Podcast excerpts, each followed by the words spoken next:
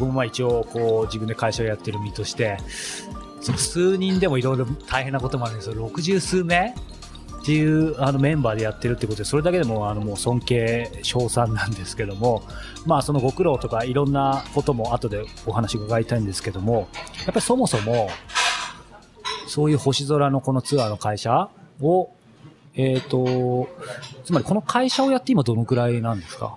はい、あの、会社が始まって、えー21年になるんですけれども、すごい。えーこのマントジョン天文台でツアーを、が始まってからは10年です。そして会社が始まってってことは、その前もおそらく何年かあったでしょうか。実質そのニュージーランドに来て、初めて来て何年？あ私は25年ぐらいだと思います。四半世紀ということで、まあ、そして今こう、このね、アサンドスカイで、えー、まあ、代表として活躍されてるわけですけども、やっぱり一番気になるのは、まあ、そもそも、例えばなんだろう、やっぱりここに来た、来てここでこういうお仕事してるきっかけというか、例えば、もうずーっと星空に日本で見せられてそういう仕事をしたかったとかだったり、やっぱりニュージーランドで何か思い入れがあったりとか、まあ、そもそもはどんな感じだったんですか？そうですね。あの、星との出会いは、えーまあ、小学生の頃なんですけれども、えー友人が、あの、誕生日プレゼントで望遠鏡を買ってもらいまして、随分いい友人ですね、そんな望遠鏡まで。えー僕はその望遠鏡で、を見たくて、あの、その友人宅に、えー年中遊びに行ってたんですね。はい。なかなかあの、お父さんが帰ってこないと望遠鏡をセットアップして見ることができないんで、そのお父さんが早く帰ってくる日を狙ってこう遊びに行ってたと。へなかなかそのお父さんが帰ってこなくて、えー見ることができなかったというのが最初の出会いでして、えーその後あの、まあ、ニュージーランドというところに、えー旅に、旅で来る機会がありまして、はいはい。このテカポというところを初めて知りました。えーそこからのスタートだと思います。あのー事前にね、まあ僕もいろいろこう、小沢さんのインタビューされた記事だったり、いろいろ見たり、実はですね、これまあ言ってもいいと思うんですけど、昨日、えーこのテカポに私入ったんですけど、その前にですね、まあいろんなタイミングが重なって、えー小沢さんもクライストチャーチにいらっしゃって、僕もクライストクライストチャーチにいらっしゃって、実はですね、テカポに来る前に小沢拓にもお邪魔して、そして素敵な奥様にもお話を伺ってですね、えーまあいろんなお話も伺ったんですけど、そこでもちょっとお話伺ったりっていうこともあったんですけど、そもそも、うんその、まあ、今、星空との出会いはありましたが、パイロットをおされていたというか、目指されていたというか、そういうキーワードもちょっと出てきたんですけど、その辺、昔はその夢がパイロットだったんですか？そうなんです。あの、高いところが好きなんです。珍しい、珍しいというか、羨ましいですね。はい。あのー高いところがあると、こう、あのー行きたくなっちゃう。うんそういう、あのタイプの人間なんだと思うんですけれども、えなるべくこう高いところに行けるんで、パイロットになる目指したという。じゃあ、高所恐怖症と対極にある方、あ、あの、私にとってはあまり関係ないことです。全然怖くないんですか？全然怖くない。あ、でもですね、あの、地面が近づいてくるのは怖いんですよ、ね。どういうことですか、それ。地面から離れていると、あの、恐怖感が、あの、ないと言いますかね。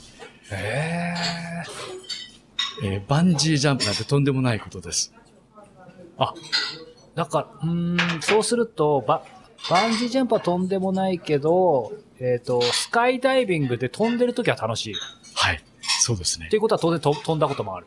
あ、あの、僕はですね、あの、飛行機乗ってるのは好きなんですけど、飛び降りることは、あ実はあまり好きではなくて。あ、そっか、やっぱり近づいていっちゃうから。あそうですね。あの、まあ、あの、空をこう自由にこう飛び回ってるという感覚がいいですね。へーでもちょっとあの、さらに突っ込みますけど、そうは言ってもなんだろうな、その、高いとこが自分は好きなんだとか、パイロットを目指そうとかって思うのにも、やっぱり何かもうちょっときっかけがあると思うんですけど、その辺ってどうなんですか？そうですね。あの、自分でもよくわからないんですけども、あの、思い返してみると、やっぱり高いとこが好きだったということになるんだと思うんですよね。うんじゃあ、まあ漠然と、例えば誰か、うん、それこそご親戚だったり、ご友人のお父さんがパイロットだとか、そういうのも特にない。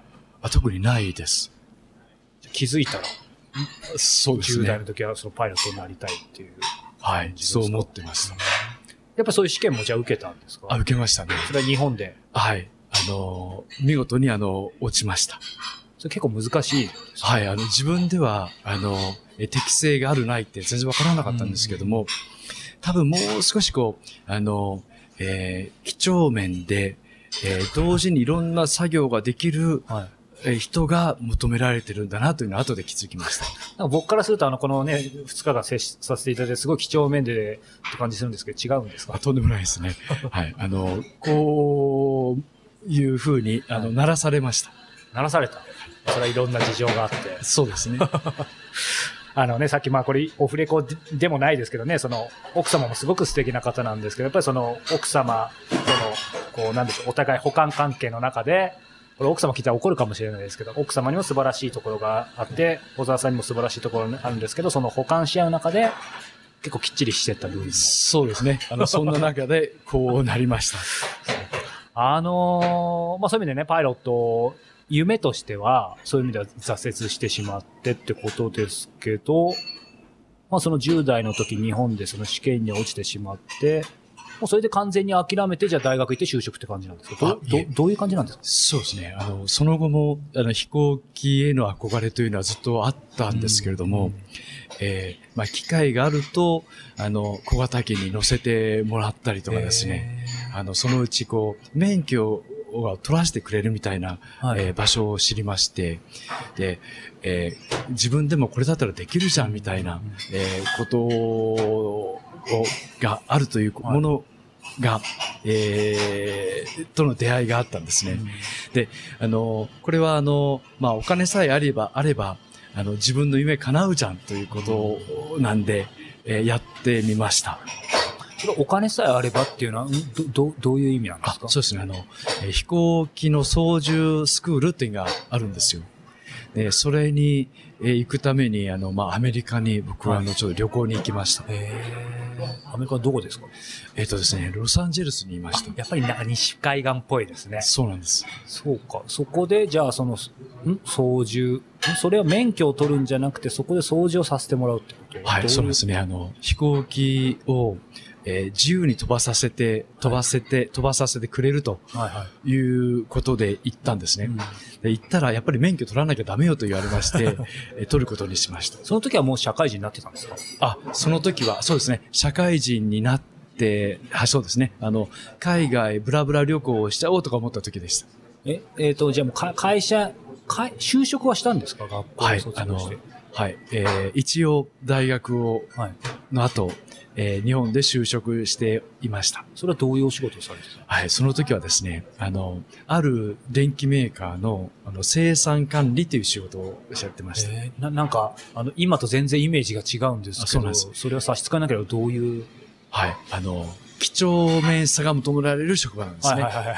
で入って半年で、あ、これは絶対自分には無理と、えー気づいたんですけども、まあ、せっかくあの、いろいろな方の、あのーご好意もあって、えー就職できましたので、え3年以内ときっと怒られるなと思って、え3年間我慢して、えーその後こう旅立っちゃったわけですね。あ、じゃあもう3年間働いて、一回会社辞めて、はい。その海外をちょっと放浪というか、まあ、